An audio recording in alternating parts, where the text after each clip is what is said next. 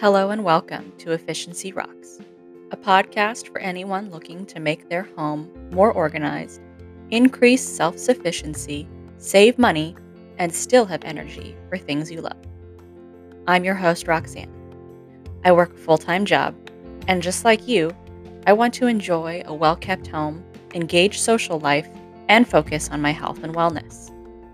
So I'm bringing you what I've learned and am still learning to help all of us keep life flowing and efficient. Let's get started.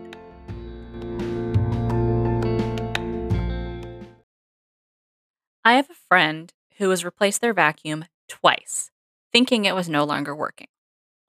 That's two machines, each over $100 in under two years. I have another friend who spent $400 fixing their refrigerator and learned from the experience there was one maintenance routine that could have prevented the whole disaster. In today's episode, I'll talk through three no cost tasks to incorporate into your routine in order to prevent disaster calls or panic purchases for your vacuum, dishwasher, and refrigerator. Let's start with the vacuum.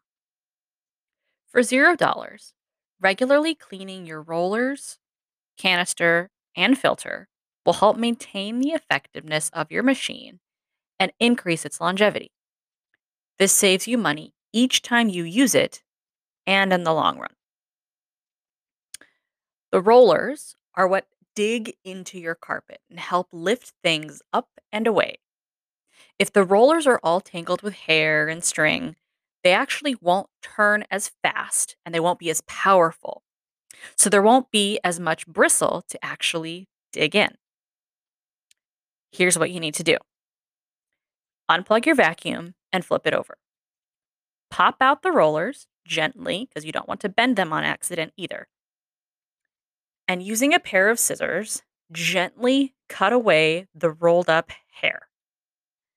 I say gently because I want you to avoid accidentally cutting any of your bristles short. And again, you don't want to accidentally bend the roller. Pro tip do this while standing over the garbage can. The collection bin is where all the dirt actually goes when the rollers have picked it up off the floor. So these are what gets sucked into the vacuum, right? And it goes into a little collection bin or canister.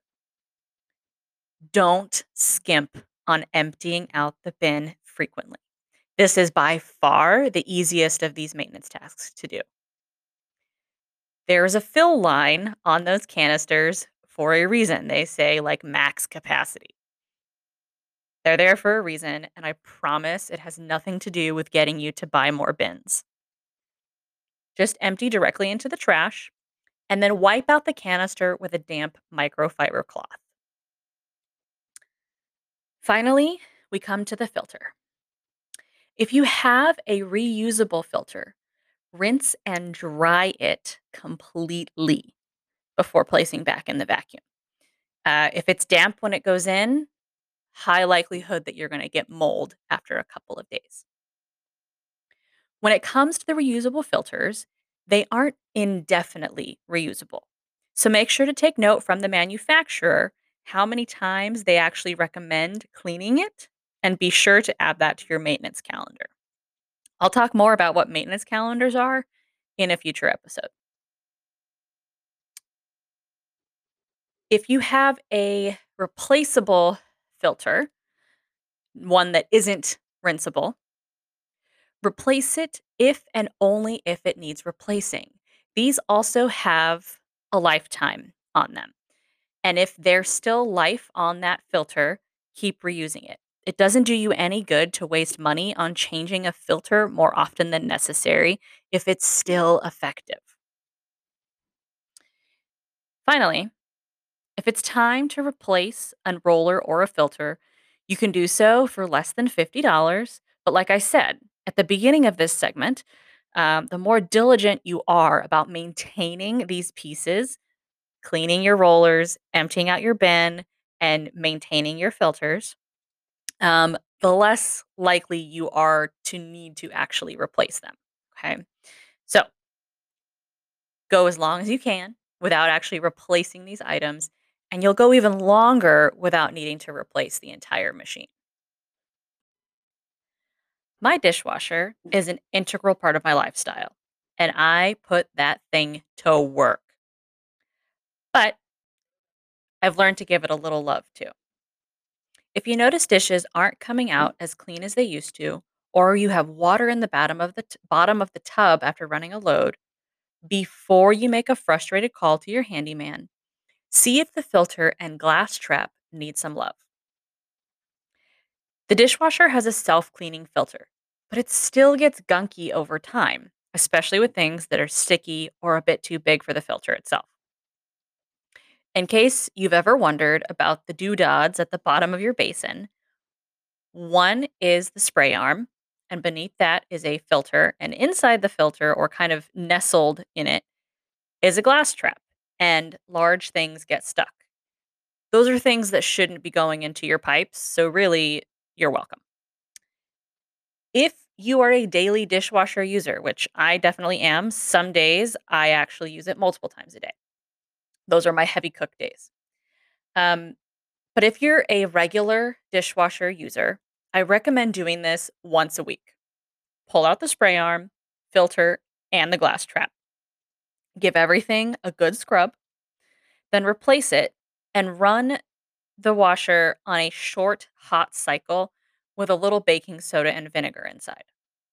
Also, don't forget, your dishwasher dumps water through your garbage disposal if you have one. Everything's connected there underneath your sink.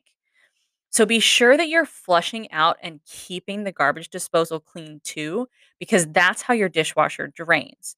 So if your disposal is gunked up, your dishwasher is going to drain really slowly. If you've ever walked by the dishwasher and or by your sink rather and seen water like bubbling up from the bottom of your sink while you're running the dishwasher, that's because it's not draining fast enough through the garbage disposal.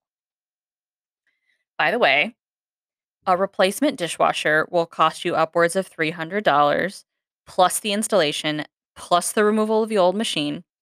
Plus, you're limited in your options of machines based on the height of your countertops. So, if the height of your countertop is not super common for whatever reason, you're going to have a lot of fun replacing your countertops if you can't find a machine that suits your needs. If that doesn't motivate you to take out those little pieces once a week and give them a rinse, I don't know what will. At the introduction of this episode, I mentioned the friend who spent $400 fixing their fridge. Well, that scenario could have been prevented by cleaning out their fridge coils. I actually didn't know about this tip until this disaster happened to them. So, sorry it happened, but appreciate the new learning. Fridge coils are part of the cooling mechanism of this appliance. And there's a little a little fan that works alongside these coils. But they're exposed to external air. They're either at the bottom of your fridge or the back of it.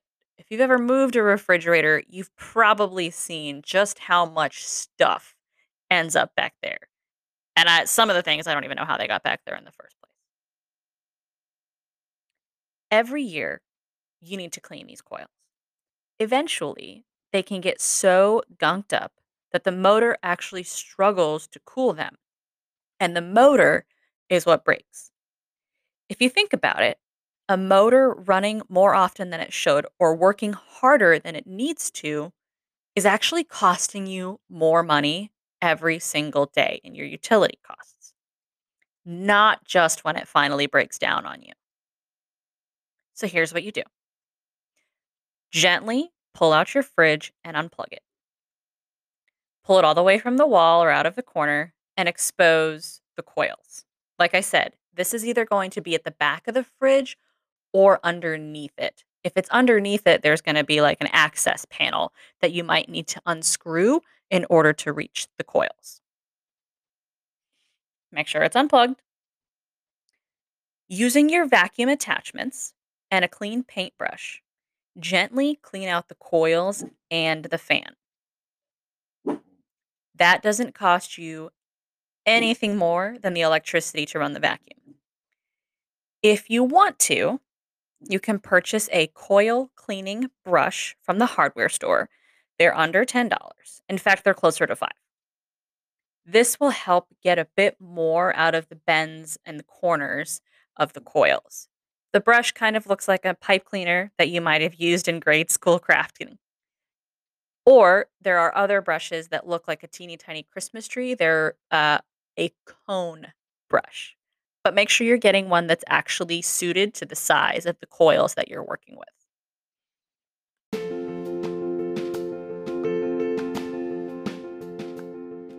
So there you have it. Three things you can do to increase efficiency in the home, save money, and even prevent disaster. If you enjoyed today's content, please take a moment to subscribe and ensure you don't miss upcoming episodes where I will continue to share more tips and tricks to help manage this thing we call life. This has been Roxanne with Efficiency Rox. I'll catch you in the next episode.